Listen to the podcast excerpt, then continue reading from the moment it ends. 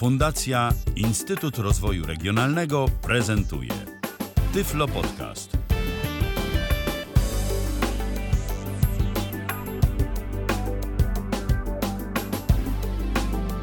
Dobry wieczór Państwu. Dzisiaj mamy wtorek, 11 września. Przed mikrofonem Wiesława Stolarczyk. Dziś mamy e, szczególny temat. Temat, który będzie niejako zwiastunem do cyklu audycji, które odbędą się w styczniu. Temat y, świadomość życia seksualnego. Myślę, że temat jest ważny, potrzebny. Kiedy zastanawiałam się nad audycją, nad y, tematami, które są potrzebne y, nam, niewidomym i słabowidzącym, kiedy y, dzwoniłam do różnych znajomych z zapytaniem, że właśnie mam zamiar taką audycję poprowadzić na temat świadomego życia seksualnego, w głosach moich znajomych czy przyjaciół był entuzjazm, jednocześnie takie zapewnienie, że rzeczywiście jest to potrzebne. Temat jest delikatny, poważny, ale też wdzięczny, bo jeśli jesteśmy spełnieni seksualnie, jesteśmy szczęśliwi, jesteśmy zdrowsi. A moim gościem dzisiaj jest Alina Koralewska. Witam Cię, Alinko. Dobry wieczór, dobry wieczór Państwu. Bardzo dziękuję, że przyjęłaś zaproszenie. Alina, e, znacie ją już e, z audycji, która była emitowana w listopadzie.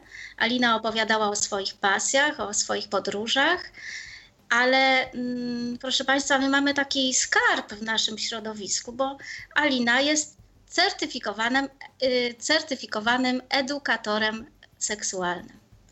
Ukończyła podyplomowe studia w zakresie edukacji seksualnej ale też wiele, wiele kursów. I y, myślę, że może służyć nam radą, pomocą. Od stycznia będzie uruchomiony y, telefon zaufania. Myślę, że y, rozpoczniemy coś bardzo potrzebnego i bardzo fajnego. Myślę, że Państwo Będziecie też mogli nadsyłać y, do mnie pytania. Mail podam na końcu audycji. Te pytania będę zbierała do stycznia. Y, zapewniamy poufność i dużą życzliwość, bo przecież po to są te audycje, żeby, żebyśmy sobie nawzajem pomagali. Y, Alino, seksuolodzy twierdzą, że nie rodzimy się gotowi z gotową wiedzą e, do życia seksualnego. Jak to możesz skomentować? Tak, to prawda.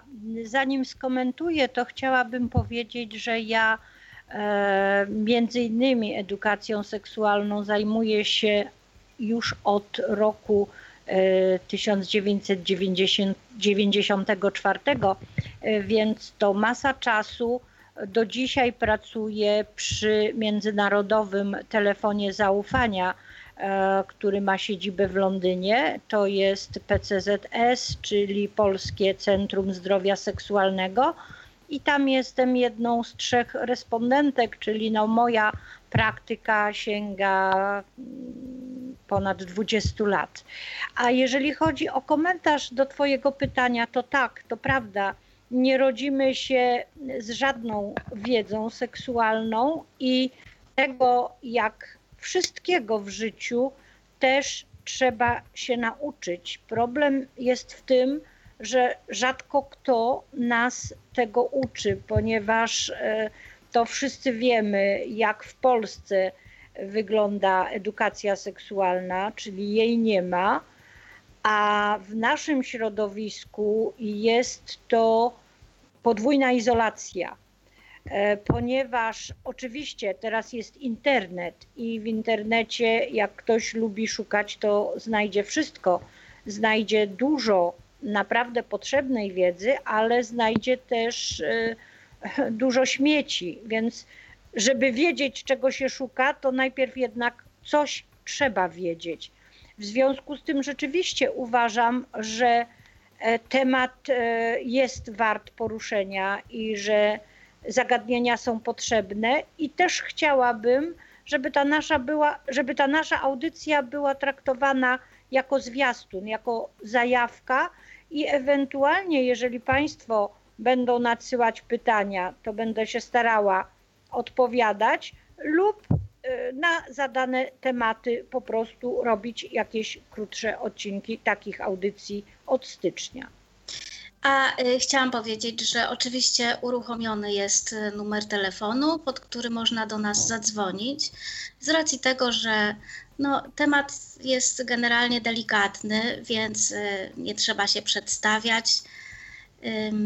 Numer telefonu to 123 834 835 123 834 835. Dzisiaj, proszę Państwa, dotkniemy tylko pewnych tematów. Y, audycje te będą adresowane zarówno do młodych ludzi, jak i do starszych. I pierwsze pytanie moje, Alinko, y, może starsi już wiedzą więcej na ten temat, natomiast y, młodzi niewiele. Jak to jest y, z tym życiem seksualnym? Co dzieje się takiego w organizmie? Na czym polega ta fizjologia, że kiedy jesteśmy seksualnie spełnieni, no, czujemy się generalnie szczęśliwsi, jesteśmy zdrowsi, mamy uśmiech na twarzy. Co takiego, jakie zmiany zachodzą w organizmie, kiedy już rozpoczynamy to życie seksualne? Ja bym zaczęła od zupełnie innego tematu, to znaczy może z, in, z innej strony, e, bo jak już rozpoczniemy życie, to już powinniśmy dużo wiedzieć. A przede wszystkim chciałabym powiedzieć, że według psychoanalizy Freuda nasze życie od momentu y, urodzenia dzieli się na poszczególne okresy, e, w których kształtują się jak gdyby przyszłe zachowania seksualne, a raczej dewiacje.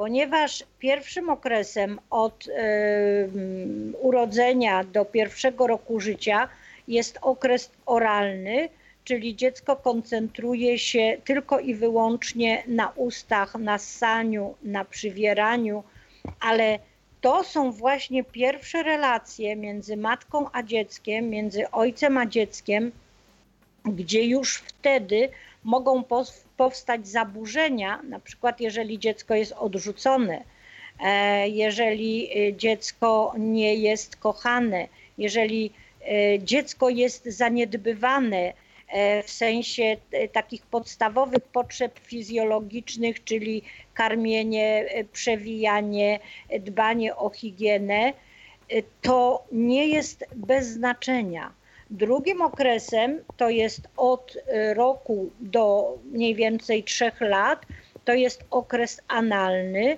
czyli tutaj się koncentrujemy zwłaszcza na treningu czystości, czyli to jest siku do nocnika, e, to, jest, to są te wszystkie zachowania, które również jeżeli nie jest ten okres domknięty, jeżeli tam się coś złego wydarzy. Ja się nie będę teraz e, koncentrować na tym, co może się wydarzyć, ale jeżeli się coś złego wydarzy, jeżeli ten okres nie będzie domknięty, on niestety będzie w konsekwencji dawał y, jakieś zaburzenia. Trzecim okresem to jest właśnie kiedy się zaczyna przedszkole. To jest właśnie okres dziecięcego zainteresowania seksualnego wtedy pierwszy raz dzieci odkrywają swoją seksualność, odkrywają różnicę, że ja jestem chłopczykiem, ty jesteś dziewczynką i odwrotnie. Odkrywają zainteresowanie swoim ciałem, i tutaj są dwa bardzo ważne tematy do zrealizowania. Pierwszy to jest Często dzieci zwracają uwagę takimi zachowaniami, e, nie wiem, pokazywania intymnych części, albo gdzieś tam podglądania dziewczynek, albo podglądania chłopczyków. Tutaj jest e, bardzo ważna rola rodziców, e, pań przedszkolanek, żeby bardzo uważać na mm, czy to represjonowanie, czy karanie takich zachowań. Zresztą nie wolno tego robić. Różnie to się w przedszkolach odbywa. Ale Drugim bardzo ważnym tematem jest e, nauczenie dziecka dobrego i złego dotyku. E, proszę Państwa, zwłaszcza dzieci e, z dysfunkcją, czyli niewidome, głuche, upośledzone, są narażone na takie wykorzystywanie albo przez dorosłych, albo przez starsze rodzeństwo. To zależy, albo przez y, starsze dzieciaki. Dlatego, a tego nie robi nikt albo prawie nikt, dlatego tak bardzo ważne jest mm, i takie metody mogę podać, żeby nauczyć niewidome dziecko odróżniania dobrego i, dobrego i złego dotyku. Już wtedy z dziećmi trzeba rozmawiać. Już wtedy dziecku trzeba właśnie e, o tych sprawach mówić. Kiedyś, jak się interesowałam tym tematem bliżej, wiem, że były e, przeprowadzone badania e, chyba w Laskach na temat różnic między chłopcem, dziewczynką, mężczyzną, kobietą. I niewidome dzieci były tylko w stanie powiedzieć, że kobieta różni się od mężczyzny tylko tym, że ma z przodu dwie kule. Mhm. I to było tyle, co dzieci były w stanie powiedzieć na temat takich różnic, ponieważ każde dziecko widzące wcześniej czy później ono zobaczy w łazience mamusię, ono zobaczy w łazience tatusia, ona zobaczy starszego brata czy młodszą siostrę i ono sobie to poukłada. Natomiast dziecko niewidome do bardzo późnego wieku e, dziecięcego żyje po prostu w nieświadomości. Ono nie ma pojęcia, jeżeli się mu o tych różnicach nie powie, to ono tylko sobie przyswoi, że ja jestem chłopczykiem, ty jesteś dziewczynką lub odwrotnie i to tyle. Tak, i właśnie z tej nieświadomości wynikają bardzo często przykre i takie y, rzeczy dzieją się w placówkach. Y, y, no, nasłuchałam się bardzo wiele rzeczy o tym, że dochodziło do do zbliżeń, do, do gwałtów, do, do wtykania na przykład dziewczynką y, w pochwę różnych rzeczy, monet. Y, y, no naprawdę, kiedy słuchałam tych opowieści, było to dla mnie bardzo wstrząsające, ale to też wynikało z takiej niewiedzy, prawda, tych młodych ludzi czy tych dzieci, bo to też często się działo niestety wśród dzieci. Nauczyciele tak wychowawcy albo udawali, że tego nie ma, albo nie widzieli problemu. A tymczasem mamy razie... pierwszy telefon. Zanim może przejdziecie dalej, odbierzmy pierwszy telefon. Kogo witamy? Pierwszy telefon. Zanim może przejdziecie dalej, odbierzmy pierwszy telefon. Kogo witamy? Halo, halo, dzień dobry. No, obawiam się, że ktoś do nas próbuje się dodzwonić, ale nie halo? wyłączył radia. Halo? halo? Prosimy o wyłączenie radia, tak, dobrze? Ale prosimy o wyłączenie radia. Tak, jestem. Nie mogę, bo nie będę słyszeć, a mogę ściszyć tylko? Yy, ale, be, be, będziemy, ale będziemy słyszalni w słuchawce telefonu.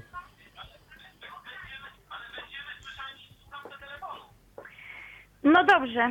Yy, to i, i, mogę już? Tak, słuchamy. Tak, tak, witamy bardzo serdecznie. Jestem, tak. Tak, już jest, jest pani już y, na antenie, możemy To rozmawiać. znaczy ja chciałam powiedzieć, że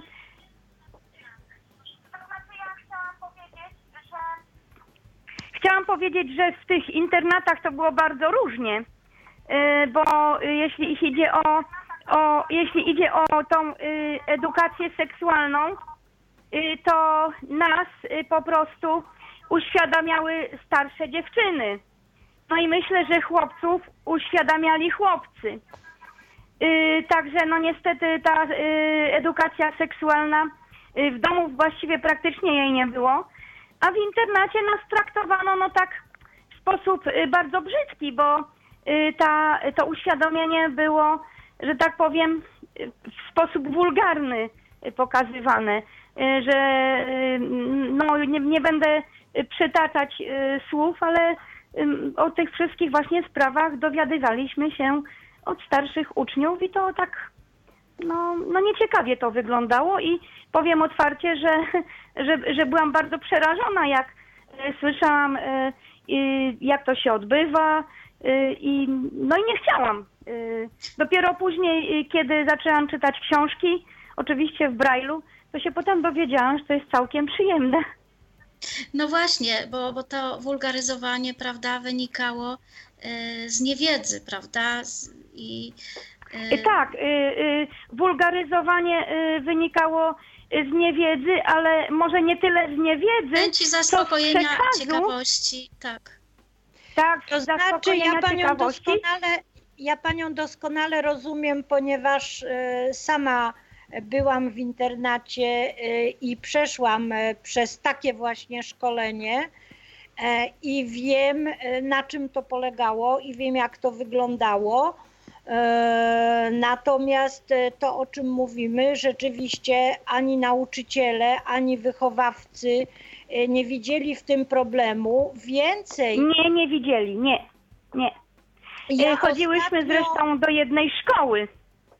Aha, być może. No na pewno.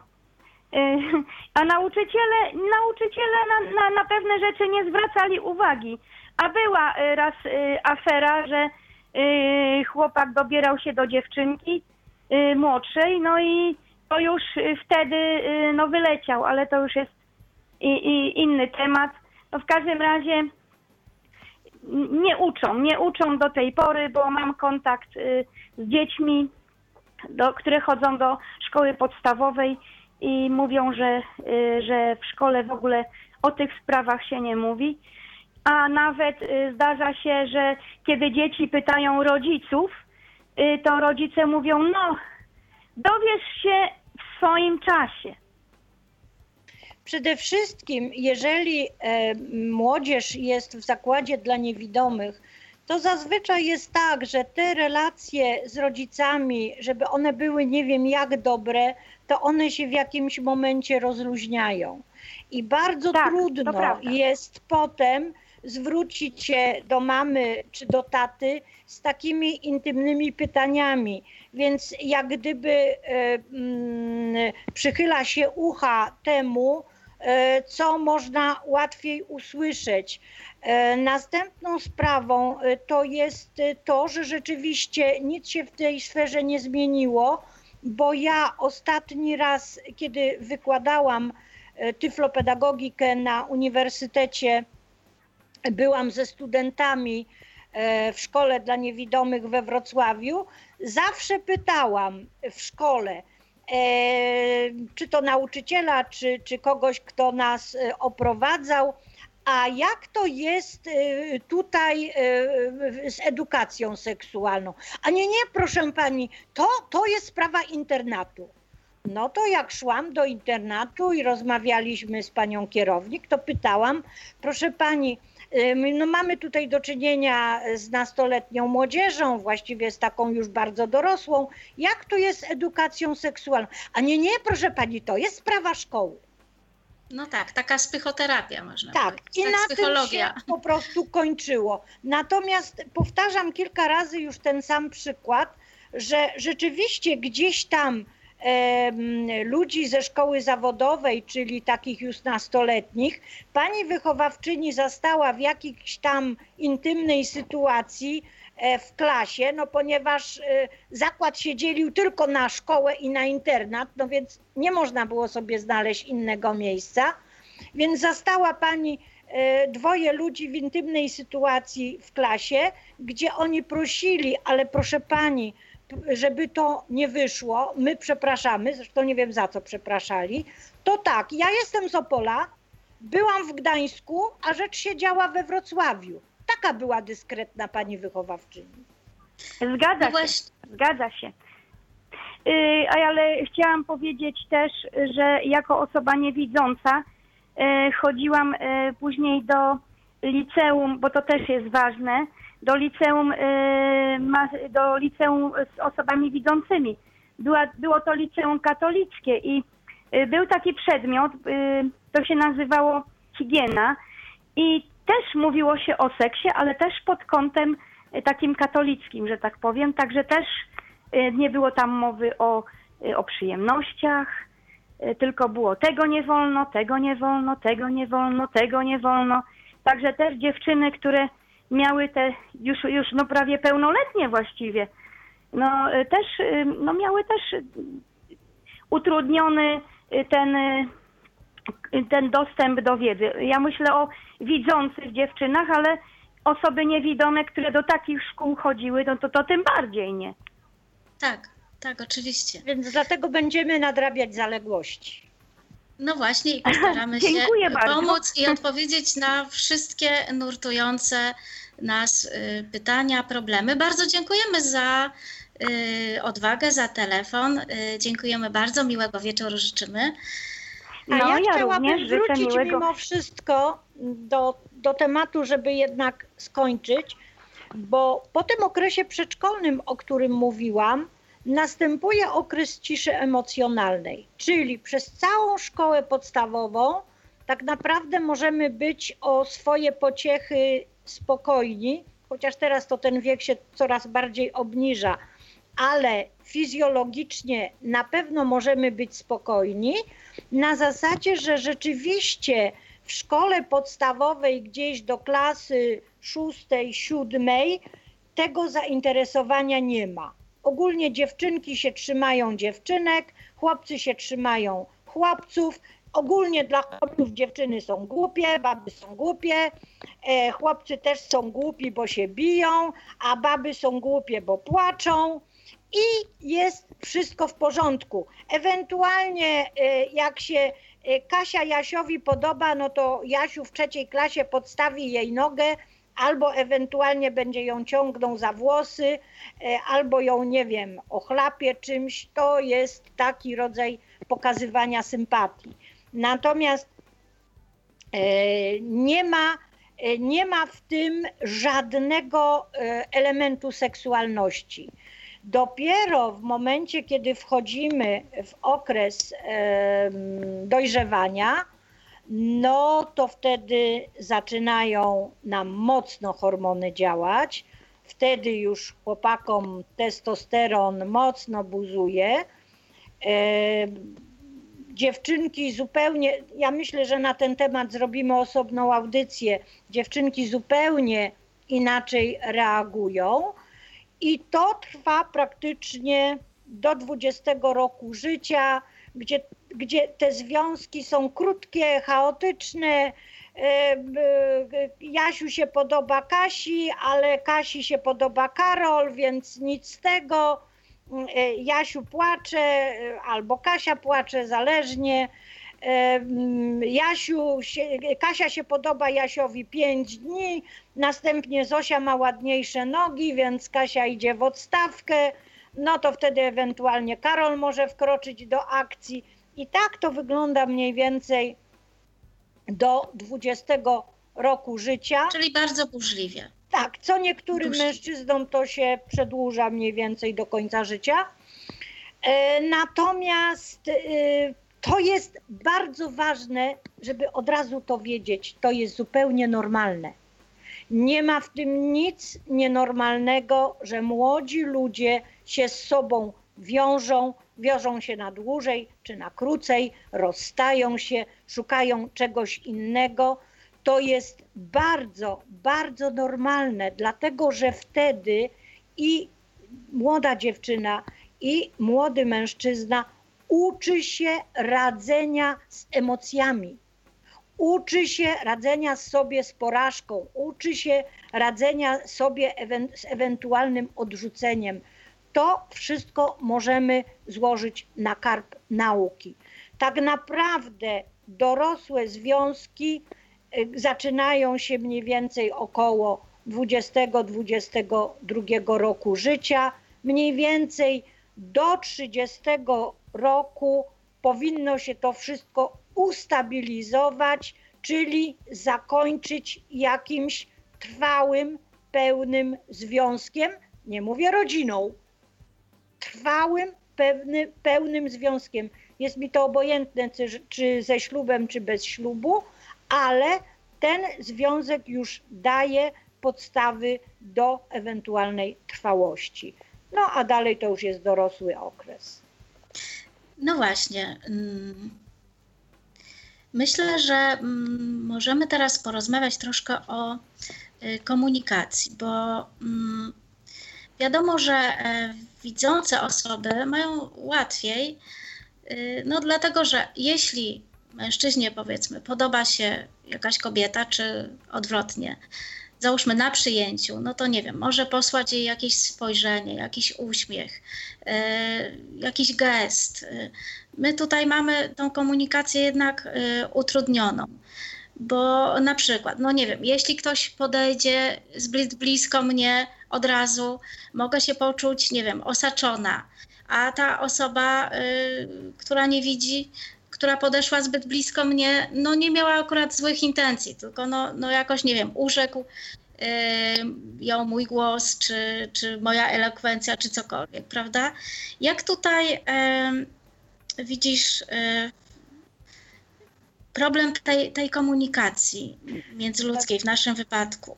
Przede wszystkim tutaj jesteśmy poszkodowane my, dziewczęta, kobiety z racji naszego wychowania.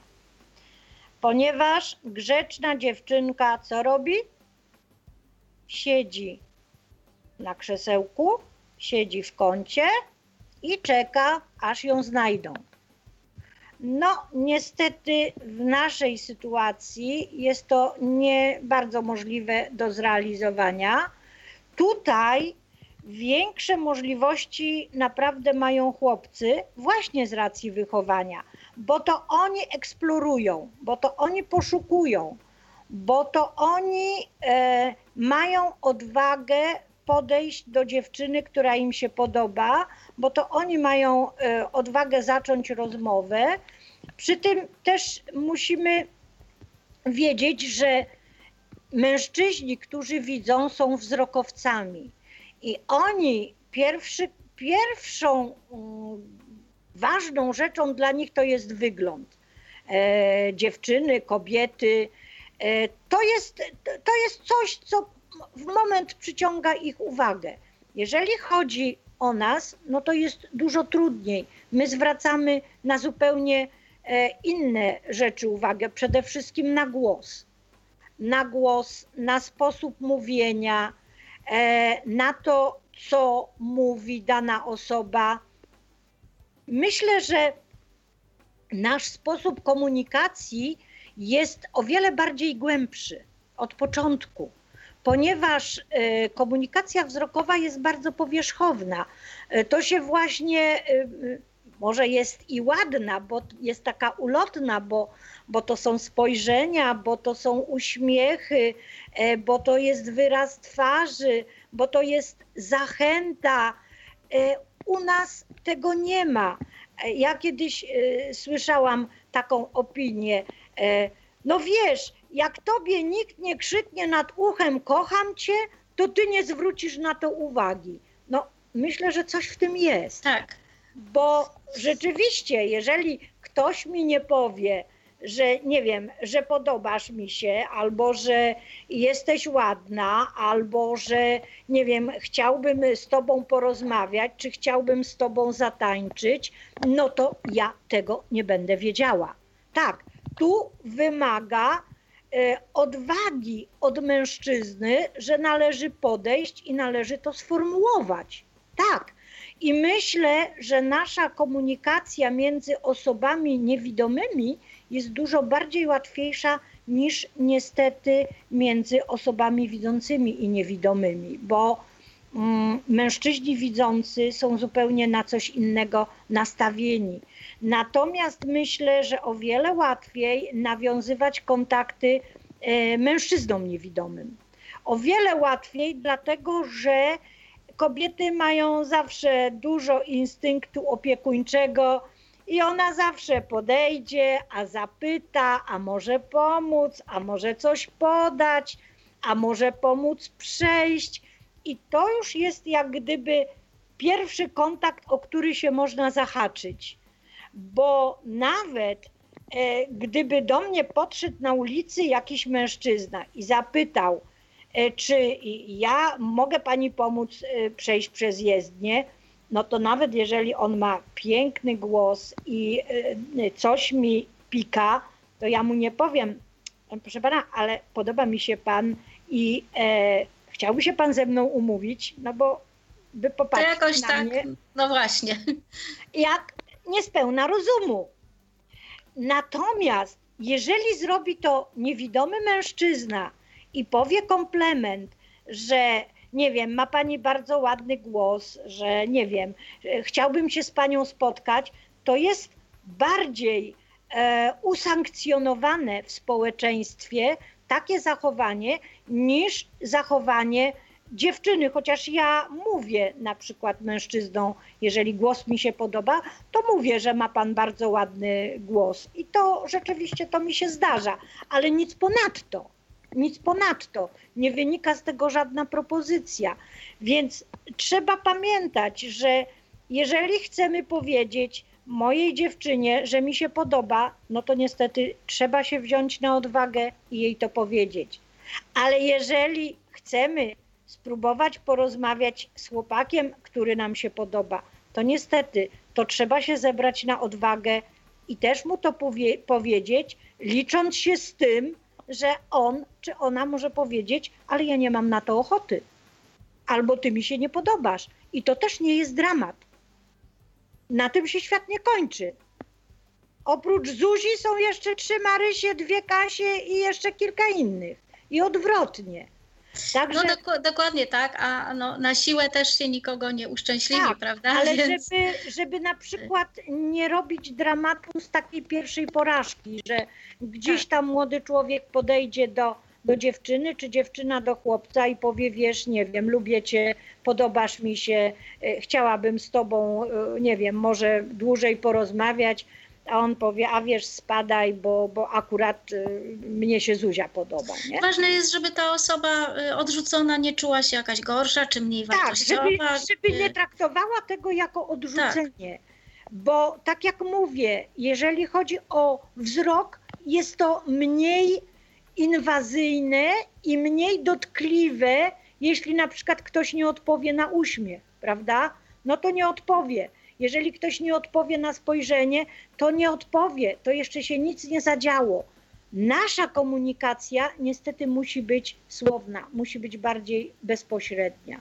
Więc na to uczulam, żeby się nie czuć, że ojej, e, e, raz zostałam odrzucona, odrzucony, to ja już więcej tego nie zrobię. No nie, u nas po prostu tak musi być.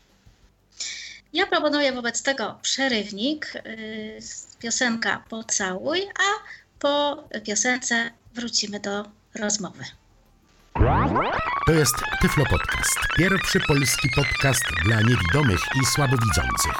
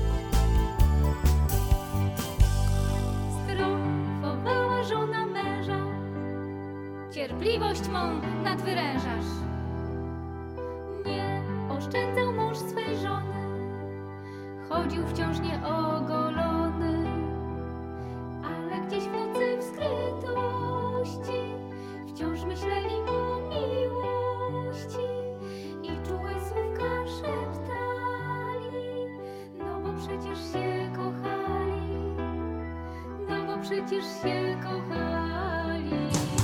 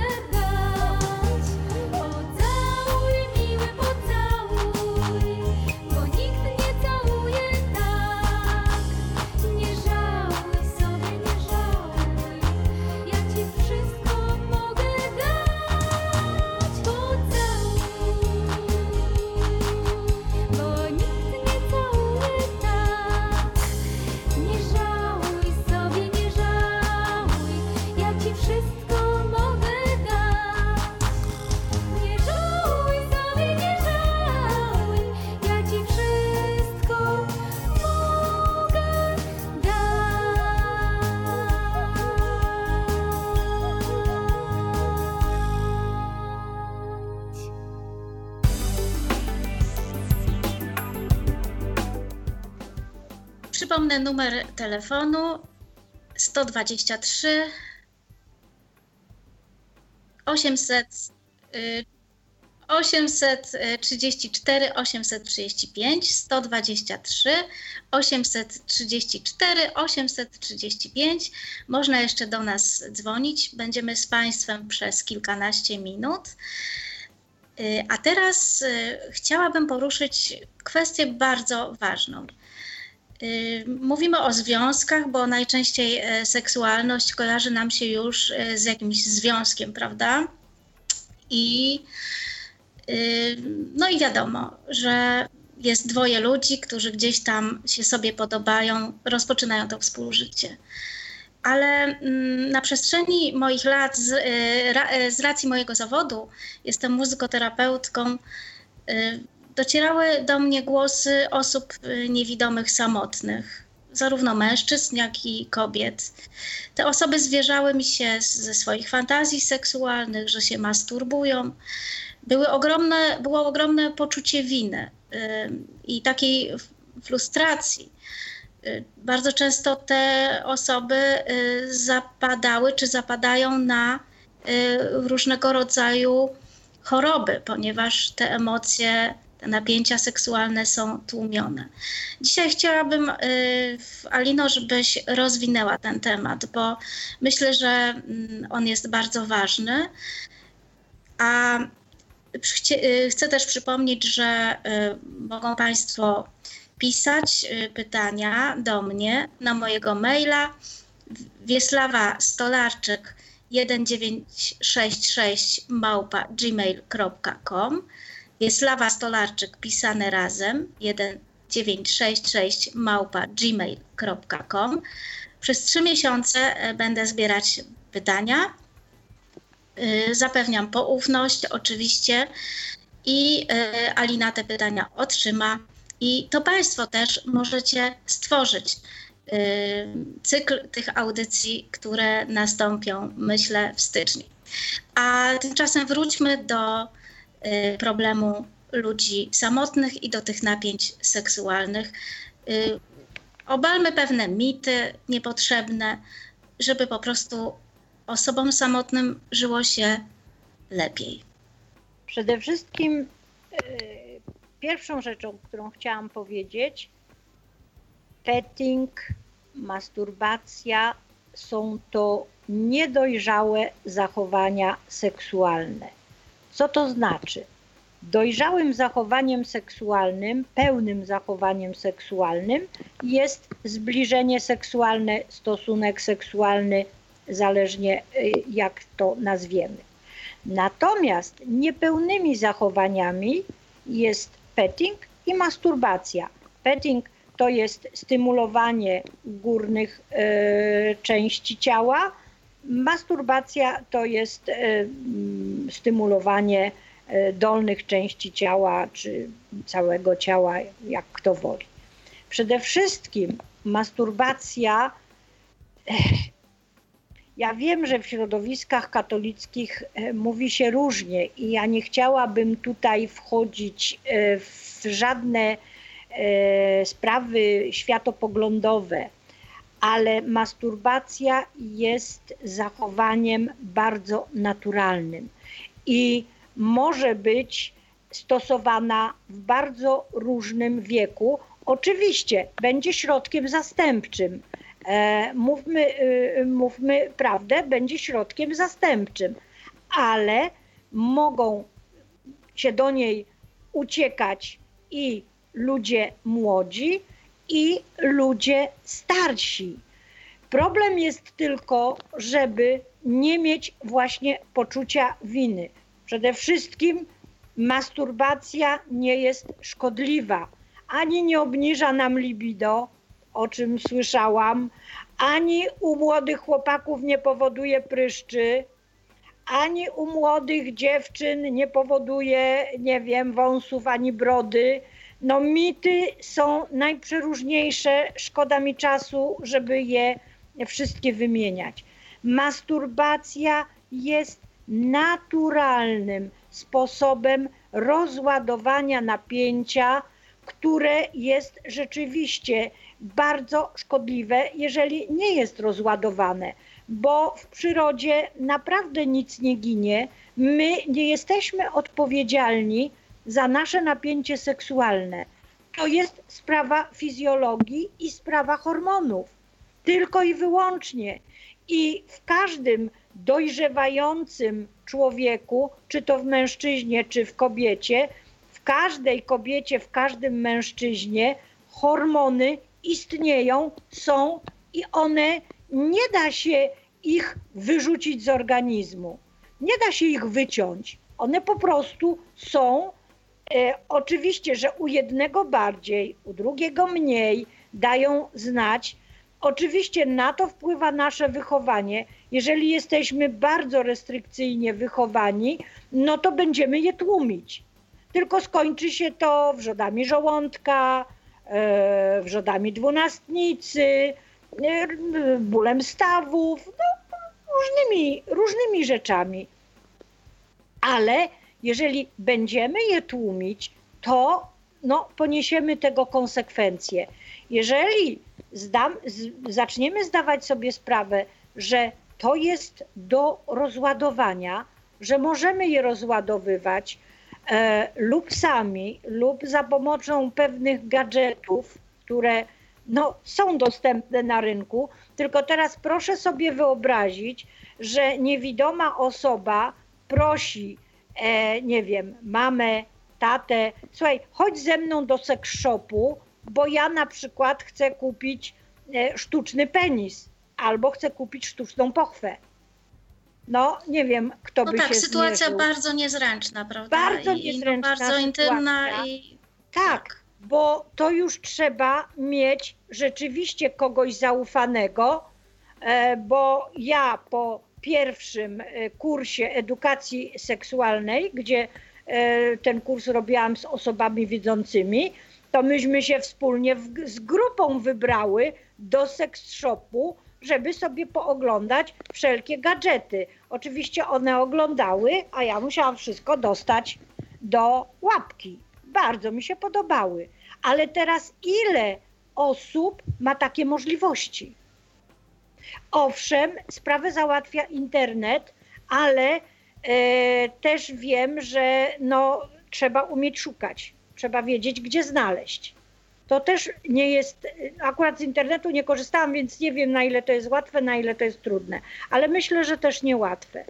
Więc po prostu jesteśmy często zdani na to, żeby sobie pomóc samemu. I nie ma to żadnego odniesienia do poczucia winy, do grzechu, do niestosownych zachowań, do dewiacji, e, do zboczeń. To nie jest ani dewiacja, ani zboczenie, to jest po prostu jeden ze sposobów na rozładowanie napięcia. I tyle. I często po takim rozładowaniu napięcia czujemy się o wiele lepiej, o wiele swobodniej niż właśnie z takimi tłumionymi e, emocjami.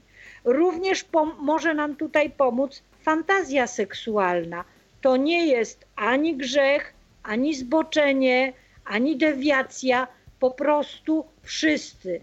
I widzący, i niewidomi, i głusi, i nie wiem jeszcze, i wózkowicze, wszyscy mamy fantazje seksualne. No właśnie, bo y, jeśli chodzi o te fantazje seksualne, to mm, często mnie pytano nawet, ojej, czy ja to powinnam iść do psychiatry, bo tam sobie coś wyobrażam i, i no chyba powinnam się leczyć. I bardzo dobrze, że sobie wyobraża. Bardzo dobrze, że sobie wyobraża, jeśli tylko ją to rozładowuje i jeśli tylko jemu to sprawia przyjemność. Jest to bardzo w porządku. I najgorsze jest właśnie, że y, jesteśmy wychowani w jakimś przekonaniu, mimo wszystko y, no, robimy, y, jednak dopuszczamy się tej masturbacji, a potem żyjemy w takim poczuciu winy. Nie, jest to zupełnie naturalna sprawa i jeżeli tylko mamy taką potrzebę, jeżeli mamy tylko taką ochotę, to należy z tego korzystać i bez żadnego poczucia winy. Problem jest, że nie zawsze też wiemy, na czym polega masturbacja i co należy robić, ale to może nie na te audycje. Na temat, natomiast mogę podać piękny przykład, kiedy e, m, prowadziłam zajęcia z edukacji seksualnej dla rodziców, opiekunów i młodzieży e, m, upośledzonej umysłowo. I podeszła e, do mnie mama 24-letniego człowieka i z taką naprawdę z takim zażenowaniem zapytała mnie, proszę pani, ale czy to dobrze, bo ja syna nauczyłam masturbacji. I właśnie moja odpowiedź była świetnie. I ona mówi, wie pani, kiedy ja widzę, że on jest taki bardzo pobudzony, że on no, y, już nie umie sobie dać rady, to ja mu mówię, idź do łazienki i ja go nauczyłam, on wie, co ma robić. I ja mówię, i świetnie, i świetnie. Natomiast kiedyś, kiedy prowadziłam jeszcze zajęcia na uniwersytecie, ja zazwyczaj ostatnie zajęcia poświęcałam edukacji seksualnej ludzi niepełnosprawnych. E, No i e, pytam, czy e, jak w waszych placówkach się to odbywa. No i jeden z panów, który akurat pracował w ośrodku e, opieki społecznej mówi: Proszę pani, my jesteśmy naprawdę bardzo nowocześni, bo na przykład, e, jeżeli wiemy, że e, któryś z chłopców, to akurat był dla mężczyzn, że któryś z chłopców się masturbuje, to my go odsyłamy do brudownika. Brudownik to jest takie pomieszczenie, gdzie się tam składa jakąś brudną pościel i coś tam. Czyli, przepraszam, ale czego wy uczycie tego chłopca? Że to, co on robi, To jest złe. brudne, Złe, złe, ohydne. tak, ohydne, śmierdzące, bo prawdopodobnie zapach w tym brudowniku też y, nie, nie, nie, nie, nie był e, najświeższy. Więc owszem, on poszedł do tego brudownika i wyszedł z tego brudownika z jakim przeświadczeniem? Że stało się coś brzydkiego, ohydnego, okropnego, o czym, do czego nie wolno się nigdy przyznać i z czym należy żyć, bo tylko to jest mu dane. To jest, to jest, to jest bardzo smutna rzecz. To jest bardzo smutna rzecz, że nie uczymy tych ludzi, że nawet masturbacja może być ładna i może być dobra i może pomagać. Ja myślę, że to ogromnie ważne, co powiedziałaś. Myślę, że rozwiało to wiele wątpliwości. Oczywiście y, każdy tutaj w swoim sumieniu musi to y, przetrawić, ale reasumując, y, nie mamy poczucia winy. Masturbacja może być wspaniała, może być przyjemna, pomaga rozładować napięcia, emocje, bo skumulowane emocje, napięcia y, później y, Bardzo Są- szkodzą. bardzo szkodzą, y, zaczynamy chorować. Oczywiście poczucie winy też wzmaga pewne cho- choroby, to już z psychosomatyki, prawda? Dziękujemy bardzo, Alino, że przyjęłaś nasze zaproszenie, a przede wszystkim za to, że nawet Alina sama zaproponowała od stycznia cykl y, tych audycji. Y, Myślę, że mm, Państwo potraktujecie to y, poważnie. Y, Audycje myślę, że, że są potrzebne. Y, Będziemy poruszać bardzo różne tematy. Przypomnę, że y, można do mnie pisać. Wiesława Stolarczyk 1966 małpa gmail.com Wiesława Stolarczyk 1966 małpa gmail.com Dziękujemy za uwagę. Dziękujemy Alino za to, że przyjęłaś Ja- zaproszenie. Ja dziękuję również i właśnie bardzo proszę o pytania, o sugestie, bo chciałabym, jeżeli te audycje będą kontynuowane, żeby one dokładnie odpowiadały na e, Państwa pytania, żeby sugerowali Państwo ewentualne tematy, e, które e, chcielibyście, żeby były tutaj poruszone. No i tak jak powiedziałam, od stycznia będę również odpowiadała przy telefonie zaufania, będę dostępna, więc mam nadzieję, że będę Państwu pomocna. Na dzisiaj dziękuję za uwagę i do usłyszenia. Do usłyszenia, a na koniec, y, żeby już się tak zrelaksować, y, zaczarowane miejsce, piosenka o miłości. Y, Dziękuję za uwagę. Audycję prowadziła Wiesława Stolarczyk, realizował i czuwał nad całością Michał Dziwisz. Dziękujemy bardzo. Dobranoc. Tyflo Podcast. Dobranoc.